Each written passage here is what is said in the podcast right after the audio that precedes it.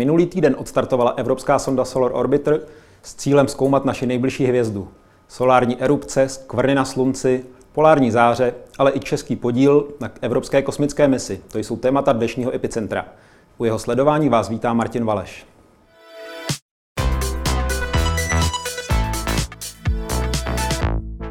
Pozvání tentokrát přijal doktor Jan Souček z Ústavu fyziky atmosféry Akademie věd, který je zodpovědný za český podíl na jednom z přístrojů sondy. Vítejte, děkujeme, že jste přišel. Dobrý den, děkuji.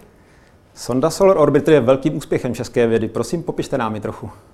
No, tak to, co tady vidíte, je eh, ta sonda Solar Orbiter ještě před dokončením, zřejmě při integraci.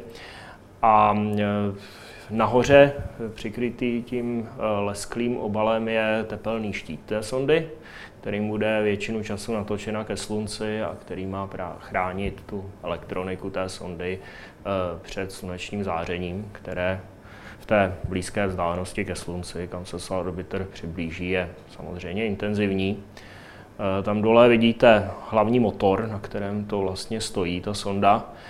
Eh, co bych, na co bych speciálně upozornil, tamhle ta červená tyč ve prostřed, já nevím, jestli můžu ukazovat, to tamhle, a to je jedna z antén našeho přístroje Radio and Plasma Waves. RPW je to anténa ve složeném stavu, a ona se potom vyklopí do takového 6-metrové dlouhé tyče. Tady je zatím zaklopena. A jinak tedy ta sonda nese 10 vědeckých přístrojů. Smyslem té sondy je zkoumat slunce, sluneční koronu a sluneční vítr. A nese 10 vědeckých přístrojů, na nichž eh, se čeští vědci, teda z těchto deseti přístrojů se čeští vědci podíleli na čtyřech takže ta česká účast je masivní. Čím je ta sonda specifická nebo jedinečná? Sonda je jedinečná tím, že eh, bude pozorovat slunce z blízké vzdálenosti, to znamená přiblíží se ke slunci až na vzdálenost 0,28 eh, astronomické jednotky, tedy 0,28 vzdálenosti Země Slunce, bude tedy blíž než je planeta Merkur například. Nestane se tedy nejbližším lidmi vytvořeným objektem, který se kdy přiblížil ke Slunci. Tím se stala loni, už předloni vlastně, americká sonda Parker Solar Probe, která se přiblížila ještě blíž. Ale na druhou stranu Solar Orbiter nese podstatně větší sadu vědeckých přístrojů. Ta sonda Parker Solar Probe vlastně nese pouze přístroje pro výzkum Eh, slunečního větru v tom místě, kterým sama prolétá. Solar Orbiter má tyto přístroje také, ale kromě nich nese ještě sadu kamer, které budou snímkovat slunce, pozorovat sluneční korunu, pozorovat i povrch slunce a sluneční erupce v různých částech elektromagnetického spektra, v ultrafialové oblasti, v rentgenové oblasti, viditelné oblasti. Takže tím je Svalbitr výjimečný. Čím je ještě výjimečný, teda je to, eh, že ta oběžná dráha, zvláště ke konci mise, mu umožní nakouknout eh, na polární oblasti Slunce, na sluneční póly. Což ze Země se nám víceméně nedaří, protože Země obíhá v rovině ekliptiky, což je vlastně v rovině rovníku Slunce, slunečního rovníku. Stejně tak e, sonda Parker Solar Probe obíhá v této rovině, takže vidí slunce jenom z boku. E, zatím je opravdu málo pozorování e, těch polárních oblastí slunce, které se od těch rovníkových významně liší. Jsou tam jiné jevy, probíhá tam jiná fyzika, takže mhm. tímto bude Solar Orbiter unikátní. Když jste zmínil ten tepelný štít, jakým teplotám nebo rozdílům teplot bude sonda čelit? No, pochopitelně velký, zvláště v tom bodě, kdy se nejblíže přiblíží tomu slunci. Eh, z těch eh, odhadů a tepel termálních výpočtů eh, se zdá, že na povrchu toho tepelného štítu by mělo být až 500 stupňů Celsia teplota toho materiálu. Naopak za tím tepelným štítem, kde na tu část sondy nesvítí přímo sluneční záření, tak tam ty teploty můžou být dost nízké. Například náš přístroj má jeden senzor, který je na takovém ramenu, které je za tou sondou. a e, tam právě musíme ten senzor dokonce vyhřívat, protože jinak e, je tam riziko, že by dosáhla až teplo třeba minus 100 stupňů, což by už ten materiál a ta elektronika nevydržela. Takže ten teplotní gradient, ten rozdíl mezi tou teplotou na tom štítu a na té straně je ve stínu, je obrovský, že ve stovkách stupňů. Pro Českou republiku je to velký projekt. Jak se různě podílí? Česká republika, především teda bych, co já můžu mluvit za českou vědeckou komunitu, akademickou komunitu, je zapojena v Solar Orbitru velmi silně, protože ta fyzika a výzkum slunce, slunečního větru má u nás velkou tradici, jak v Akademii věd, tak na Matematicko-fyzikální fakultě Univerzity Karlovy. A čeští vědci se podíleli přímo nějakým kouskem hardwareu na čtyřech eh, vědeckých přístrojích, které nese sonda Solar Orbiter. Eh, jsou to tři přístroje, takhle, na třech přístrojích to byly vědci a také inženýři z Akademie věd. To je zaprvé náš přístroj eh, RPW, Radio and Plasma Waves, pro výzkum elektromagnetického pole v okolí sondy.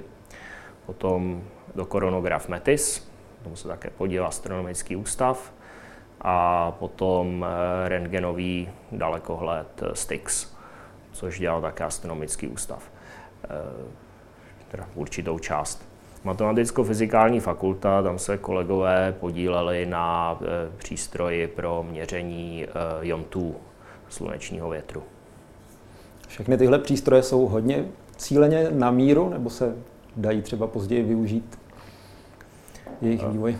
V těchto obecně v tom kosmickém výzkumu ty přístroje se vždycky dělají, specializ- dělají speciálně pro danou misi, protože každá mise má zkoumat trochu trochu jiné vlastnosti eh, toho, ať už plazmatu nebo slunce a taky těch eh, družic a kosmických sond nestartuje tolik, to znamená mezi těmi jednotlivými sondami je třeba 10 let a od té doby už pokročila za prvé technika, ale pokročila i, eh, pokročil i stav těch vědomostí, takže se samozřejmě člověk snaží eh, to posunout někam dál a k tomu potřebuje i lepší elektroniku.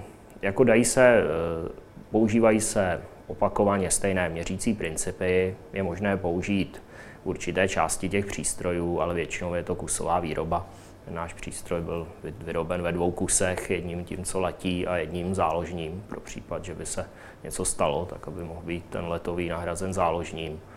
Ale je nepravděpodobné, že by ten přístroj tak, jak je, letěl ještě někdy někde jinde, ale některé části se možná podaří opakovaně použít po nějakých úpravách. Mhm. Spíš teda skončí v muzeu nebo tak něco?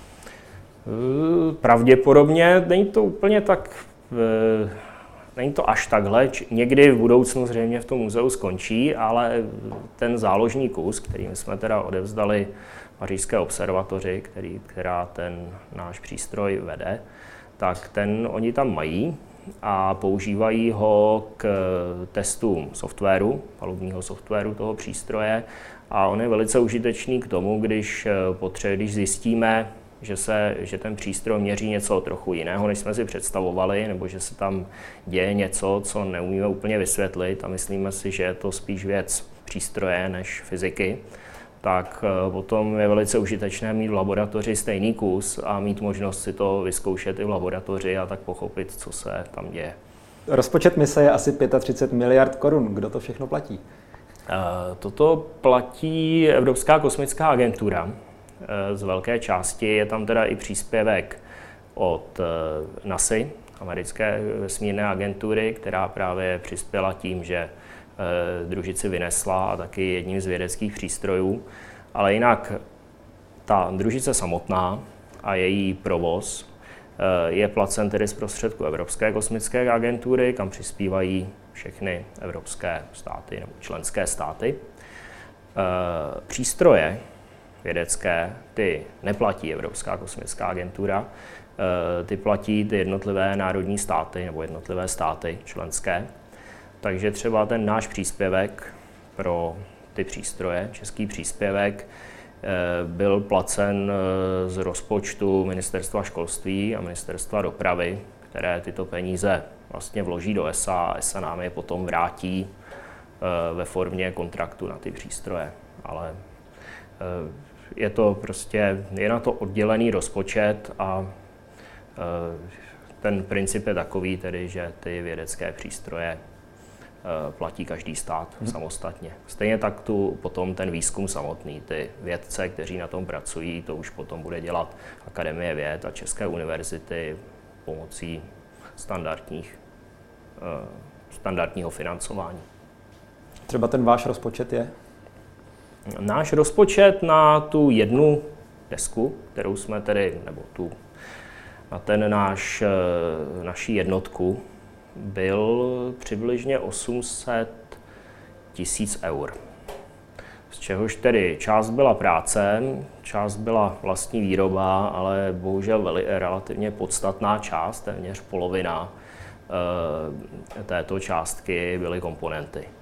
Protože tyto přístroje se musí stavět eh, ze součástek, které jsou radiačně odolné, vlastně mějí kvalifikaci podobnou jako vojenské součástky pro rakety a pro vojenská zařízení, ale většinou mají ještě právě přísnější kvalifikaci, podléhají testu, musí vydržet extrémní teploty, musí vydržet radiaci a tyto součástky jsou nesmírně drahé. To znamená, polovina našeho rozpočtu mm, byla spotřebována na tyto komponenty. Co budete konkrétně ze sondy zkoumat vy? Myslíte my u nás na ústavu? Jak chcete odpovědět? no, eh, my budeme takhle, naším hlavním vědeckým zájmem jsou plazmové vlny. To znamená, jeden z takových eh, zajímavých procesů, který chceme studovat na základě dat z našeho přístroje, je proces, kdy Slunce působí jako přírodní zdroj rádiových vln, jako přírodní rádiový vysílač.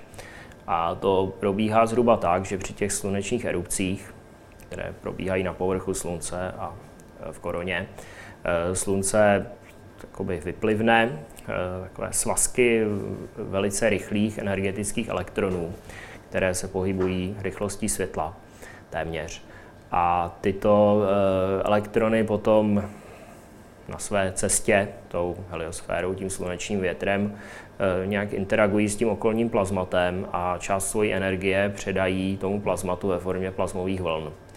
A tyto plazmové vlny se potom dalším fyzikálním procesem přemění ve vlny rádiové, které pak můžeme na družicích i na Zemi přijímat. Normálně můžeme je zachytit pomocí radiopřijímačů. A přesně ten proces téhle z té konverze, jak jako od těch eh, elektronů dojdeme k těm rádiovým vlnám, to je něco, co má zkoumat eh, konkrétně ten náš přístroj. To znamená, my věříme tomu, že jak se přiblíží ta sonda ke Slunci, že budeme schopni pozorovat ty vlny přesně v tom místě, kde vznikají a v tom místě, kde se přeměňují na ty rádiové vlny. A potom my tedy měříme elektrické a magnetické pole té vlny, použijeme data z jiných přístrojů, kde budeme eh, mít informace o tom, co se děje s elektrony a jonty. A na základě toho věříme, že budeme schopni vytvořit nějaký fyzikální a matematický model tohoto procesu, jak vlastně probíhá. Co se děje na Slunci a okolo něj, to je dalším tématem epicentra.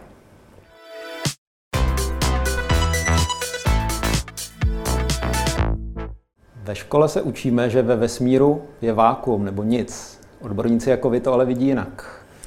No, ono tam není úplné vákuum. Právě ta, ten prázdný prostor v té sluneční soustavě je vyplněn slunečním větrem, což je eh, plyn, je to prout eh, velice řídkého plazmatu, které vzniká eh, v na tom slunci je urychlováno ve slunečním koroně a proudí rychlostí nějakých stovek kilometrů za vteřinu všemi směry z toho slunce a vyplňuje celou tu sluneční soustavu.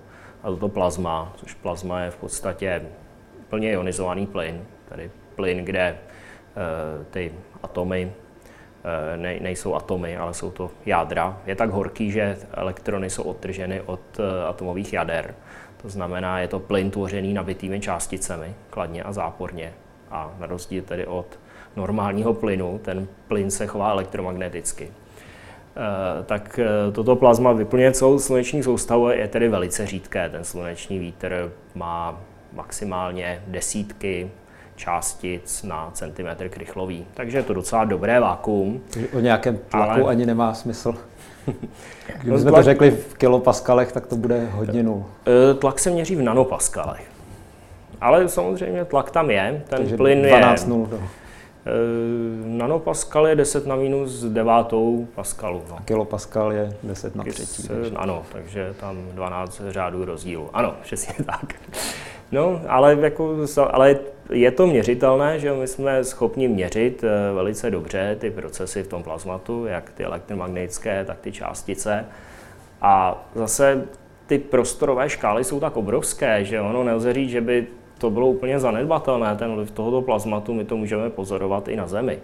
Že jo, to, když dochází k těm slunečním erupcím, tak tam vlastně dojde k tomu, že, to, eh, že z toho slunce se uvolní oblak toho horkého plazmatu, které je tedy o maličko hustší než těch 10 eh, částic na centimetr krychlový, ale ne zas tak o moc, je tam třeba 50. A to potom, eh, když se tento oblak došíří k Zemi, Eh, tak působí na zemské magnetické pole a vyvolává to například geomagnetické bouře. Ty jsou vyvolány sluneční aktivitou a ta aktivita je přenášena tímto extrémně řídkým plynem. Znamená, nelze říct, že by to bylo jako úplně bezvýznamné nic. Stejně taky pro lidstvo má jakýsi význam ty energetické částice, o kterých jsem mluvil, ty eh, jak elektrony, tak ionty, které jsou urychlené na tom slunci, na ty velmi vysoké energie. A ty často způsobují poškození telekomunikačních družic ve vesmíru, protože je to silná radiace a jsou například e, jako zásadním nebezpečím pro kosmonauty, který by, kteří by případně opustili e, právě oběžnou dráhu Země, třeba při cestě na Mars nebo i na Měsíc, když dojde, protože na oběžné dráze Země jsme chráněni zemským magnetickým polem, které tyto částice víceméně odkloní. Ale jakmile oni opustí tady tu oblast, třeba při té cestě na Mars, tak jsou tomuto přímo vystaveni a může to mít, eh, může to mít eh, prostě zdravotní důsledky na ty kosmonauty. Takže už třeba při misi Apollo se ta sluneční aktivita skutečně hodně řešila. Aby Čili právě... věděli to dopředu, nevlíkli do nich. Tenkrát se to vědělo a byly kvůli tomu speciální monitorovací družice, které právě sledovaly tu sluneční aktivitu a byli tam proto, aby případně upozornili ty astronauty, že se něco takového blíží, aby eh, nevím, co by s tím teda tenkrát mohli dělat, ale aby případně se na to nějakým způsobem připravili. No. Takže tehdy tak pomodlit? Nebo? Ne, tak jako oni můžou samozřejmě připravit tu svoji elektroniku, aby jako, eh, jako uvést do stavu, kdy to poškození bude menší, v případě vypnout, vypnout například, nebo přepnout do nějakého bezpečnějšího režimu, hmm. nedělat kritické uh, operace v takové situaci, jo. že třeba například nepůjdou ven z té družice v ten moment, nebudou vystupovat na měsíční povrch, nebudou se pokoušet vyklápět nějaké antény, když vědí, že může přijít tato erupce. Hmm. Jinak, samo, jinak to prostě musí nějak přežít. No. To... No, organismu to ublíží? Může to i ublížit organismu. No. To právě e, Třeba na té eh, Mezinárodní kosmické stanici se právě dělá mnoho pokusů, jak to kosmické záření, jaký má vliv na lidi. Ale je to vlastně radioaktivní záření, které je pohlcované tím tou tkání, to znamená, vliv to nějaký má. Když jsem četl, že právě ty kosmonauti při té cestě na Mars, že jo, té mise, té, na měsíc, pardon, eh, během těch 70. let, že ty dávky záření, které dostali, byly jako už v tom řádu, kdy jsou opravdu zdraví nebezpečné. Kdy hodně často chodí na rentgen. Jako. No, to, je, Ale... to prostě odpovídá to mnoha a mnoha rentgenům. No. Jako, spíš to odpovídá dávkám, kteří, které pak dostali lidi že jo, při likvidaci těch jaderných katastrof hmm. a tak. Ale zase kosmonauti si většinou dožili vysokého věku nebo často. Čili asi odstínit to nějak jde, ale musí se to odstínit s tím počítat. to jde, ale jako odstínit to není jednoduché, že jo? Odstínit to můžete třeba jako tlustým, eh, tlustou vrstvou kovu. Ale zase tlustá vrstva kovu je relativně těžká a proto ji tam vystřelit je vždycky problematické. Že jo? Nemůžete udělat tu sondu z 10 cm plechu. No. To. Takže teď i vaše propočty zřejmě přispějou k vypočítání, jak tlustý ten plech má být, aby... No spíš můžou přispět třeba k tomu, eh, k modelování toho, kdy k těm, kdy k takovým jevům dojde uh-huh. a jak třeba silné budou a jak se na to má člověk připravit. Jedním, jednou z takových aplikací je právě předpověď toho kosmického počasí, no, jak se tomu říká. A jak dlouho dopředu to dovedete předpovědět teď a jak dlouho doufáte, že až no, že dojdou nová data z nových sond? Eh, to je těžká otázka. Eh, ono doposud to eh, vlastně my teď podle, podle mého názoru ten stav je teď takový, že existuje síť těch monitorovacích družic ve smíru, které to slunce pozorují. Vidíme, že dochází k nějaké erupci, vidíme, že dochází k výronu koronální hmoty a jsme schopni říci je přibližně, jakou rychlostí se to pohybuje a jakým směrem se to pohybuje. Eh, než to dorazí k té zemi, trvá řádově den až dva. Takže v současné době jsme s nějakou pravděpodobností schopni urč- eh, říci, že prostě v období jednoho až dvou dnů se něco takového přiblíží k Zemi, ale velice často tyto předpovědi nejsou přesné, takže se stane, že nakonec ta ten výdon koronální hmoty, eh, jak se šíří právě tím plazmatem toho slunečního soustavu, soustavy, tak se různě rozptýlí, různě hmm. no, odkloní, takže velice často to přesně nevíde, takže někdy to tu zemi netrefí, někdy naopak eh, se na zem dostane něco, co jsme nečekali, takže tam potenciál pro zpřesňování těchto předpovědí. Potom jsou ty apokalyptické vize, že nás jednou trefí velký výron, odstaví všechny družice, odstaví elektrické sítě, internet? To by se stát mohlo. V historii jako došlo k několika takovým opravdu silným eh, erupcím, silným jevům. Eh, oni do, k ním došlo v dobách, kdy eh, ta společnost nebyla tak moc závislá na těch digitálních technologiích, že jo, bylo to někdy v 19. století. A tedy vlastně my jako můžeme akorát vě, tušit, jak silné byly, ale už v té době existují záznamy astronomů, kteří to slunce pozorovali, hmm. takže jako oni už tenkrát byli schopni určit, že to byly velice silné ty jevy. A, ale tenkrát ta společnost nebyla závislá na digitálních technologiích ani na elektřině, takže tenkrát to vlastně nikomu nevadilo. No. Dneska by to bylo výrazně horší. No. Já myslím, že je to jako lehce přehnané, že by se s tím ta společnost vyrovnala, ale mohlo by to způsobit jako významné problémy že jo, v letecké dopravě, v telekomunikacích, protože to, co je v tom vesmíru, ty družice, jak telekomunikační, tak navigační, jsou prostě na tuto věc citlivé.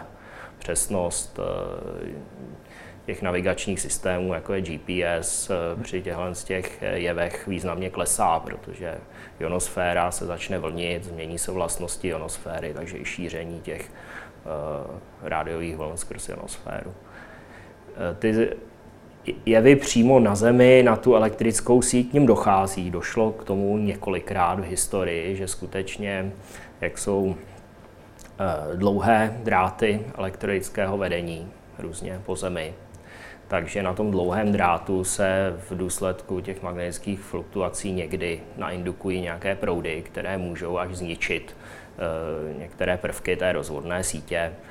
Neděje se to příliš často, vlastně známo několik případů, kde třeba schořila trafostanice v důsledku takového jevu.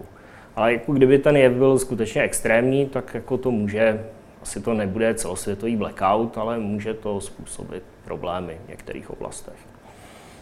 Už jste třeba pozorovali, že taková síla někde byla, ale v místě, kde zrovna země nebyla? No, myslím, že ano. Byl jako eh, v nedávné době, je to pár let, došlo právě k tomuto výronu koronální hmoty, který byl jako výrazně větší než, než cokoliv jiného, co v, někdy v poslední době eh, přišlo k Zemi, ale e, směřoval jiným směrem. No, já si přesně nepamatuji, kdy to bylo, ale četl jsem o tom článek, že k takové erupci došlo, právě se tam spekulovalo, co by se stalo, kdyby toto přímo zasáhlo Zemi. No. Sluneční aktivita stoupá a klesá v cyklech. V posledních letech jsme spíš v klidnější fázi, že ano? Ano, teď jsme v podstatě ve slunečním minimu opět, a, nebo blížíme se do slunečního minima. A ten cyklus je přibližně 11 letý a je pravda, že ten poslední sluneční minimum bylo opravdu e, výjimečné. Bylo to tak e, dlouhé a tak hluboké minimum, jaké od té doby, co se to nějak pozoruje, věci nezaznamenaly. Ono se to Minimum sluneční aktivity se myslí, nebo tou sluneční aktivita se měří počtem těch slunečních erupcí, takových těch skvrn na slunci, jako je tady. A ty se dají eh, docela dobře počítat ze země, pozorovat dalekohledy. A právě toto pozorování existuje už několik století. Existují relativně přesné záznamy o tom počtu těch eh, slunečních skvrn a podle toho právě Eh, můžeme porovnat to, co se děje teď, s tím, co se dělo v předchozích letech a skutečně to poslední sluneční minimum někdy v tom roce 2008-2009 bylo velmi dlouhé a těch skvrn bylo tak málo, že to jako nemá vlastně historii obdoby. Praxi to znamená, že i méně těch erupcí, ano, méně během, situací? Eh, přesně tak. Během toho slunečního minima těch erupcí je velice málo, nebo v podstatě žádné. Potom, eh, když to sluneční minimum skončí, jak ta sluneční aktivita z pravidla prudce naroste a jako naopak, že jo, ten přechod z toho minima do maxima je relativně rychlý a pak, ale ani to sluneční maximum, co přišlo po tomto dlouhé minimum, nebylo nějak extrémně silné. Ty skvrny jsou vlastně co? Ty skvrny uh, jsou uh, takzvané, jsou to uh, koronální díry, nebo jsou to oblasti té, na povrchu slunce, kde dojde, k, kde právě se to otevře to sluneční magnetické pole. A právě v těchto, že normálně na povrchu slunce máme Eh, magnetické pole, které je tam v takových smyčkách.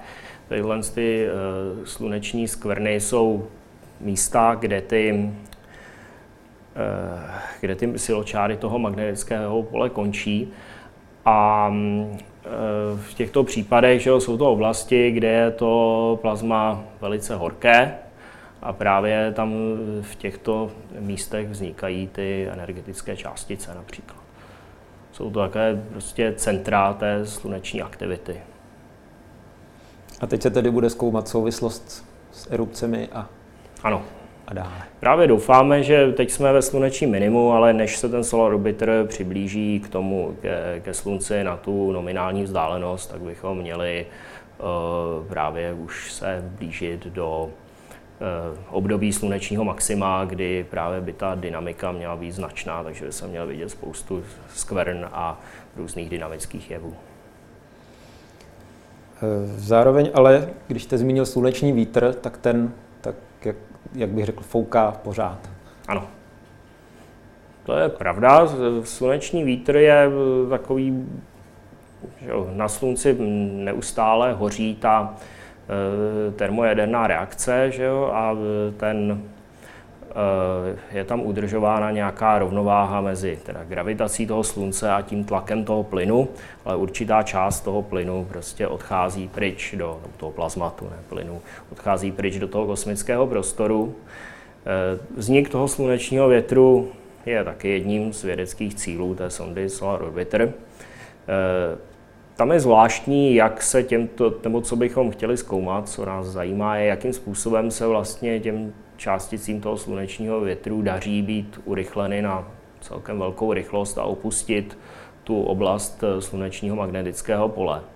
Protože zvlášť v té oblasti rovníku jsou ty magnetu, eh, magnetické siločáry uzavřené a ty částice mají, pro ně není jednoduché právě, eh, nebo Oni se nemohou pohybovat snadno napříč siločarami.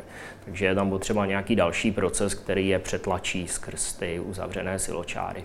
To je takzvaný pomalý sluneční vítr.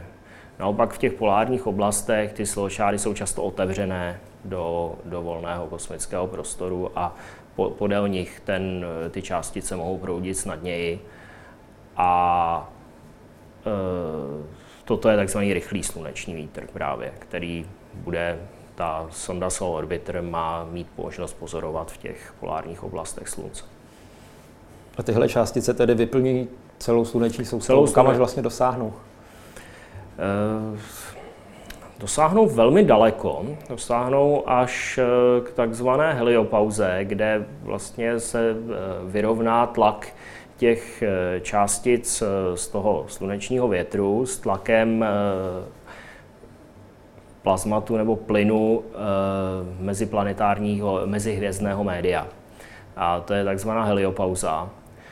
A nachází se v vzdálenosti zhruba stovek eh, nebo 150 eh, astronomických jednotek. 150 vzdáleností Země Slunce. Právě v nedávné době do této oblasti pronikly ty sondy Voyager, které odstartovaly už v roce 77 a od té doby letí směrem od Slunce. Takže až do nedávna se pohybovali v oblasti, kde, která je pořád považovaná za sluneční vítr, to znamená ten eh, tlak toho, je to prostě oblast, kde eh, pořád dominuje ta aktivita toho slunečního větru, ale teď v nedávné době právě už prošli, pře, proletěli tou heliopauzou do oblasti, která už je více to mezihvězdné médium. Ono to tam samozřejmě nekončí, ty části z toho slunečního větru letí dál i za tu heliopauzu. Stanou se tím mezihvězdným. A, a, a proniknou do toho mezihvězdného e, prostoru, ale jako už tam nejsou tím dominantním jevem, už je tam prostě větší procento těch, eh, ono v tom mezihvězdném prostoru spíš než plazma, právě ten plyn už je podstatně studenější a tam často najdeme i neutrální atomy. Hmm. To médium má už výrazně jiný charakter. A tímhle se vlastně definují hranice sluneční soustavy? V podstatě ano. No. Je to jedna z definic hranic sluneční soustavy protože v této oblasti už vlastně v podstatě žádné planety ani planetky nejsou, takže může to být definice. Ještě hodně daleko za planetami vlastně.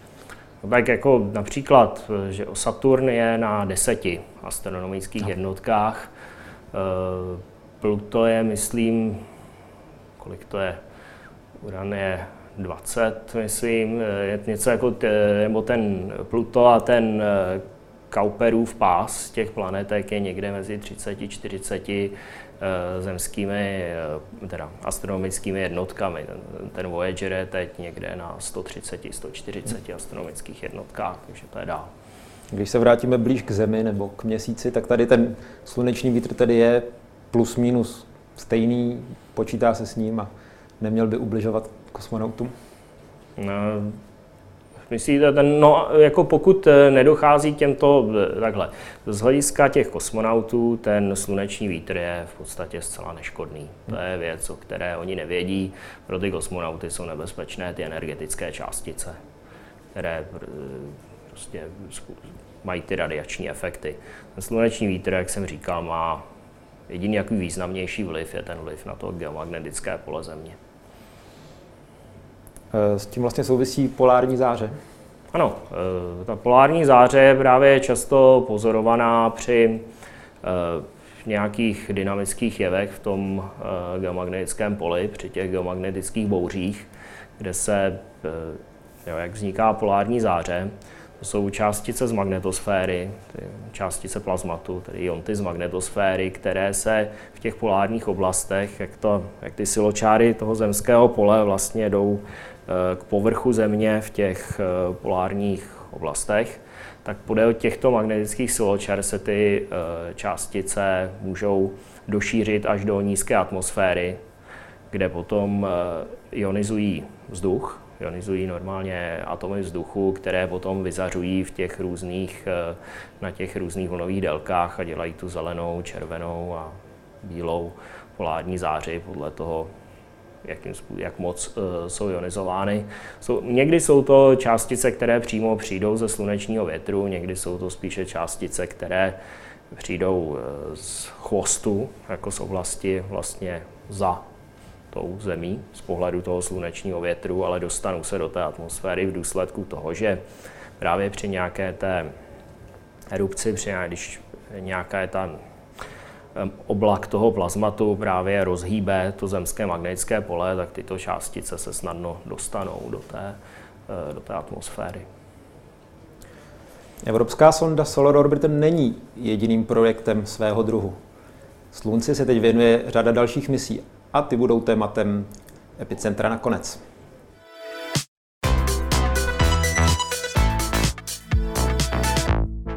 Už o rok a půl dříve odstartovala americká sonda Parker Solar Probe. Bude ta pro vás konkurencí?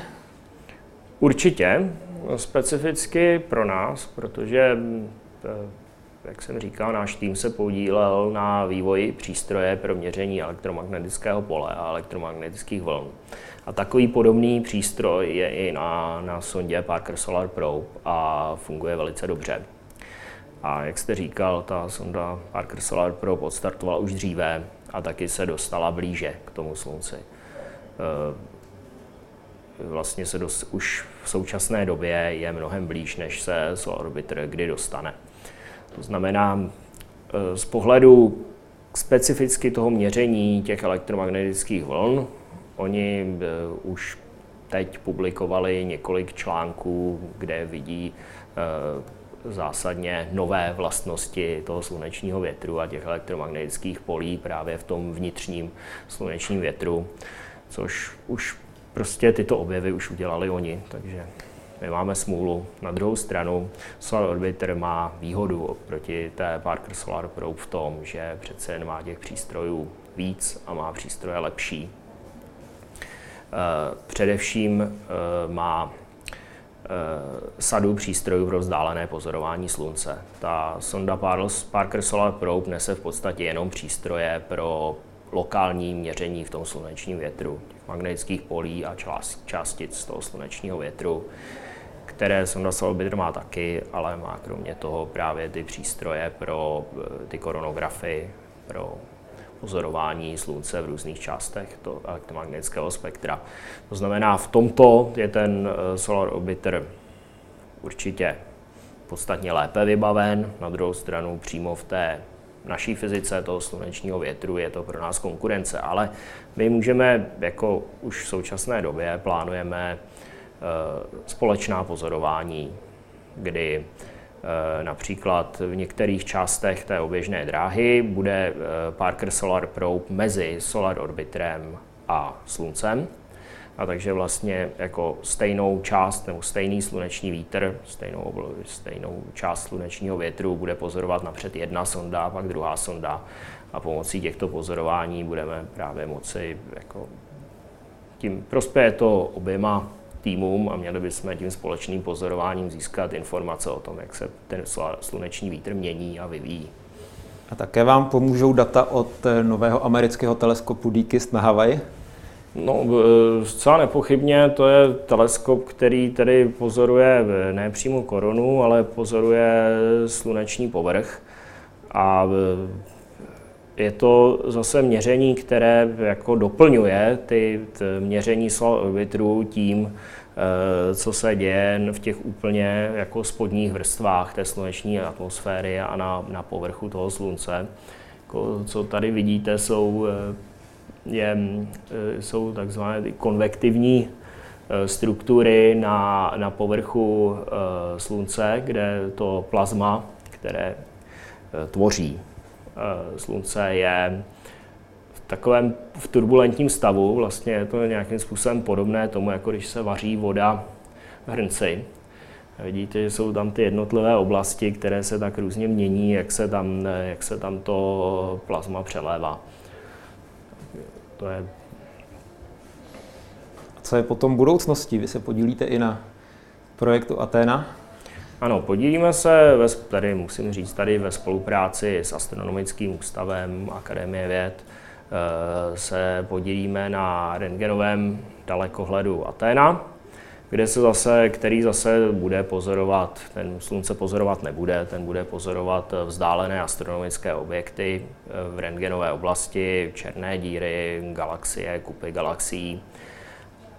Ale i my jako na Ústavu fyziky atmosféry, tam máme určitý vědecký zájem a to jsou teda především pozorování Jupiteru a dalších planet eh, v té rentgenové oblasti, které jsou pro nás eh, zvláště zajímavé v tom, že eh, ta, ten dalekohled Aténa bude pozorovat Jupiter a ta rentgenová pozorování toho Jupiteru nám umožní pozorovat to magnetické pole Jupiteru, udělat snímky, jako bude přesně strukturu a pohyb magnetického pole Jupiteru v době, kdy bude Jupiter obíhat sonda JUICE, na které je také náš, na které bude, tedy až tam bude, uh, jeden z našich přístrojů. Takže pro nás je tady toto možnost jako doplnit naše pozorování z Jupiteru eh, pozorováním eh, tady toho rentgenového dalekohledu. Ale jinak jsme v tomto projektu zodpovědní především za technickou stránku věci. Většinu té vědecké stránky má na starosti astronomický ústav. My tam eh, fungujeme především proto, že máme právě z projektu Solar Orbiter, z projektu JUICE zkušenosti s vývojem elektroniky pro kosmické mise. Česká republika a Československo mývaly i svoje družice Magion. Jedna z nich vlastně také zkoumala sluneční vítr. Tomu už ale odzvonilo. No, tak tyto eh, družice už samozřejmě v dnešní době nefungují. Některé z nich stále ještě Zemi obíhají, ale už tento je v současné době v nefunkčním stavu. Na druhou stranu eh, ta naše skupina na Ústavu fyziky a atmosféry víceméně na tuto tradici navazuje. Eh, ty družice Magion byly vyvinuty vlastně skupinou lidí z našeho ústavu. Tehdy to byl geofyzikální ústav, poté eh, bylo to oddělení převedeno k nám. Takže ta kontinuita tam u nás je už od té doby těch magionů. Vlastně to plynule přešlo na ty nové projekty teď s Evropskou kosmickou agenturou od té doby, co je Česká republika členem Magiony už v dnešní době jsou opravdu spíš jako historická a muzeální záležitost. Nevidím jako pravděpodobné, že bychom přímo stavěli celé družice u nás na ústavu, ale na druhou stranu, že v dnešní době se vyskytují ty CubeSaty, o kterých se hodně mluví. Už, myslím, dokonce odstartovali dva české CubeSaty, což jsou malé družice, vlastně technologické, ale jsou to další. Takové trochu stavebnice? No, Některé komponenty si člověk může koupit za rozumné peníze do těch CubeSatů a některé části tam ty týmy dostaví. Není to zase tak úplně jednoduché, že jo? E, jak se ukazuje, těch CubeSatů v dnešní době startují opravdu velké počty, jsou desítky, možná stovky ročně na celém světě, ale valná většina z nich nefunguje, nebo valná většina, podstatná část Eh, prostě funguje buď chvíli, nebo vůbec ne. A u těch třeba českých CubeSatů je vidět, že prostě to dělali lidi a týmy, které mají nějaké zkušenosti a nějakou představu o tom, jak se dělá kosmická elektronika, takže oba dva ty české CubeSaty, jak ten VZL USAT, tak Lucky 7, eh, fungují do posud eh, velmi dobře, což u těch CubeSatů není, není žádná samozřejmost. No. Teď se mluví o tom, že by mohla vzniknout i nějaká větší česká družice pod vedením ministerstva dopravy a, ale kosmického odboru, ale to je zatím taková vize do budoucnosti. A to by byla spíš vědecká nebo? To zatím není úplně zjevné. Je to něco, co by mělo být nějakým způsobem užitečné pro Českou republiku. Takže může tam být vědecká nebo částečně vědecká, ale jak říkám, je to ve stádiu takových úvah. No. To byl doktor Jan Souček z Akademie věd České republiky. Děkujeme za váš čas. A děkujeme divákům za sledování. To bylo Epicentrum a já jsem Martin Valeš.